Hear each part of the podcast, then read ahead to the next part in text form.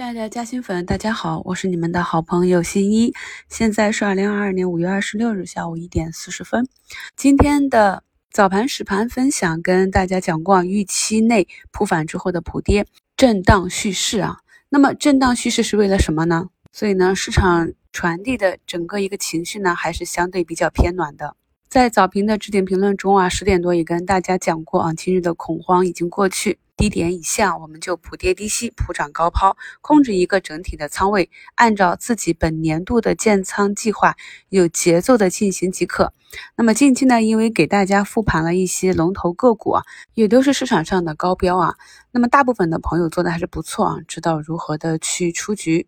但是呢，我也看到一些啊，我预想之内的问题。就是啊，很多朋友呢，他是不知道该如何保利止盈出局，或者趋势走弱止损出局，盲目的看到一些高标啊，直接追进去。但是当这些高标杀下来，杀到跌停的时候呢，又不知道该如何的出局，反而想把短线做成中长线，企图呢能够拿回成本啊。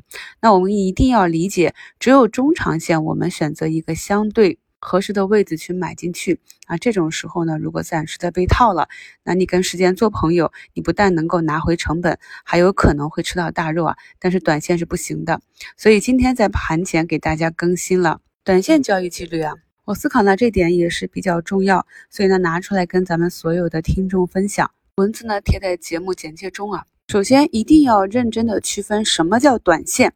短线基本原则就是，如果第二天不持续涨停就走，因为我们本身选取的就是已经在市场上短期连续上涨了三到四个涨停板的，那这种高度一旦停止的话，很有可能直接下到一个起始点啊。那么你此时追进去，如果你不走的话，回到原点就是百分之三十甚至百分之五十的损失。所以呢，一般来讲，我们。买入一只短线强势个股，那么第二天不涨停就走。如何在第二天判断是否能够涨停呢？那一个呢是从竞价的强弱来判断啊，这个在过去西米团的视频直播里我讲过很多次啊。那另外一种呢就是等到尾盘，如果竞价强弱来判断的话呢，是有可能卖飞的，因为在盘中呢存在弱转强的可能性。当然呢也可能避免了回撤而卖到一个比较好的竞价啊。但是如果一直扛。到尾盘的话呢，是有可能被按在跌停，或者遭受浮盈的回撤啊，但是也有可能博弈到盘中的弱转强或者尾盘的上板，所以呢，任何一种方法都是优缺并存的。具体的方法选择呢，还要根据咱们个人的性格以及具体个股的情况来看。那投硬的认为是龙头的啊，市场总龙头的能扛就扛啊。比如说像今天的中通客车啊，已经九板了，那我都觉得快扛不住了，但是市场还是硬生生给它顶出来一个十板。而对于利润浮动啊。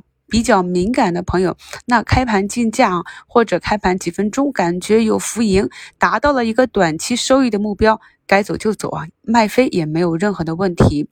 那我们去复盘着每一个阶段的龙头个股，我们可以发现啊，那绝大多数的个股。他们在经过爆炒之后，很快就会回到原点啊。虽然整个下行的过程中可能有反复啊，所以呢，在短线被套之后，想要中长线持有这些个股的思想是十分的危险，因为只有极个别的龙头个股能够走出二波的行情，我们不能够去做这种小概率的博弈，一定要保护本金的安全。那我们做中长线呢，是以企业发展、价值投资为背后的持股逻辑，绝对不是啊买入之后被套了就放弃了原来的啊短线参与的计划啊，短线改成中线。中线改成长线啊，被动的持股这样是不行的。要知道我们的资金也是有时间成本的，所以呢，我一直强调说出局纪律啊，这里包括止损和保利出局，对短线尤其重要啊。短线的盈利模式是。远高于中长线的止损率，但是，一旦我们买到一只妖股啊，那么短期可能就会有比较丰厚啊，翻倍甚至两倍、三倍的收益，这样就能够弥补之前的小止损。而中长线的盈利模式呢，则是在啊合适的区域去建仓，耐心的持有。做时间的朋友，获取合理的收益。所以呢，中长线是基于逻辑持股，所以它的止损率要小很多。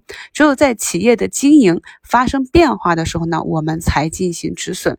所以不喜欢止损或者不会做出局的朋友呢，还是认真的啊学习我们节目中的中长线的这些内容。目前呢，两市有两千七百八十六家上涨啊，仅有十家跌停。但是呢，前期新一提示过一种不能接的飞刀——万泰生物啊，我们可以看到今天再一次砸到跌停。这个呢，是我第三次在节目中讲，我们中长线选股一定是要以业绩为基准。那如果 HPV 的疫苗啊，从三针降低到一针的话，是会对相应的企业产生实质性的利润影响，而且这个影响还不小。所以从第一根大阴线开始，我就提示大家一定要注意风险。所以我们可以看到啊，如果资金想要出逃，那么在这个下跌的过程中，所有的阳线都是逃命的机会。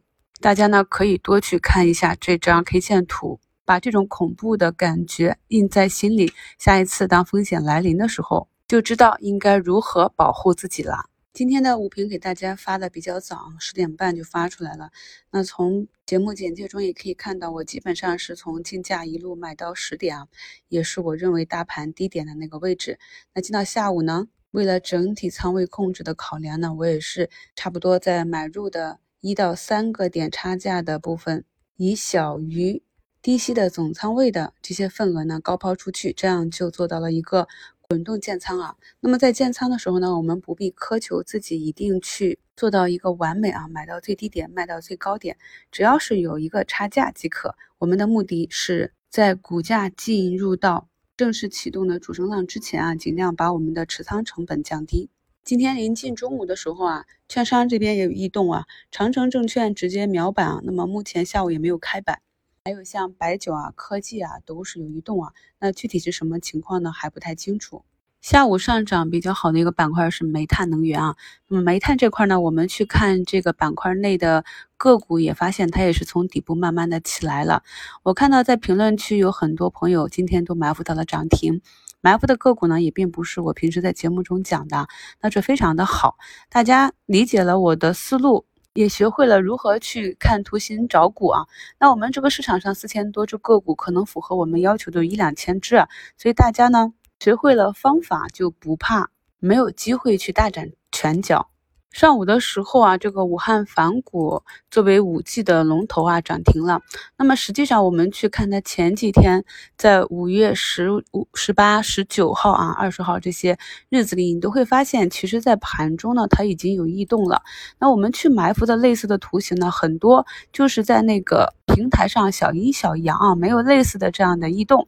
那么这样的胜率呢，就比在盘中出现异动的。这些个股胜率低得多啊，那么这种异动呢，我们在周六的视频直播里也会跟大家去讲一下。这种呢，除了题材上的、图形上啊、分时上的这样一个逻辑，还有呢，前期啊上一波五 G 动的时候呢，中兴通讯就是一个一字板，然后就下去了。但是呢，武汉凡谷啊自己独立走出来五板的走势。那么关于时间节点呢，我们也知道啊，美丽国那边呢现在要降低我们的关税。这也是我们称之为“三零幺”啊，什么什么站啊，节目中不能讲啊，讲了会下架。所以说呢，其实它也是这个关税降低的受益品种。这就是啊，有历史、有图形、有基本面、有事件啊叠加在一起，那么它的胜率就更高一些。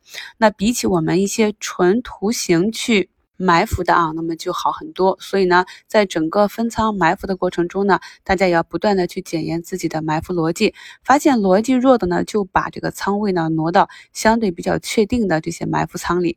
我看了一下啊，六幺八网购的这个板块呢，今天虽然没有什么表现啊，但是整体的走势呢，还是在一个正常的趋势之内啊。朋友们呢，在板块之间和板块内的高低切换也是做的越来越顺手了啊。昨天收评里啊，给大家贴图。安静躺住的那个品种啊，今天呢又创了一个阶段新高。这个眼科器械医疗股啊，也是从一百二十九点七五一路反弹至今天最高二百零四点五四。这就是代表了一类在三月十六日大盘走出第一个底部的时候，踏出了一个阶段底部啊。随后呢，伴随着大盘啊震荡去找第二个底部。那么它也仅是在四月二十五日啊下跌了九个点之后，以下方啊向上跳空的缺口为支撑啊，开启了独立的上涨之路啊。这就是为什么我跟大家讲啊，尽管市场还没有完全的走出底部，但是呢，我们的仓位就已经开始逐步的上升了啊。因为当市场的底部明晰，所有的利空风险解除的时候，可能很多个股的股价已经距离底部很远了。同样是啊，疫情好转逻辑的快递啊，那么申通快递呢，今天也是又创出了十点九一的阶段新高，而顺丰呢也是进行了补涨，不断的去检验我们的择股择时逻辑。再叠加我们技术不断的精进，相信在未来呢，朋友们都能取得越来越好的成绩。感谢收听，我是你们的好朋友新一。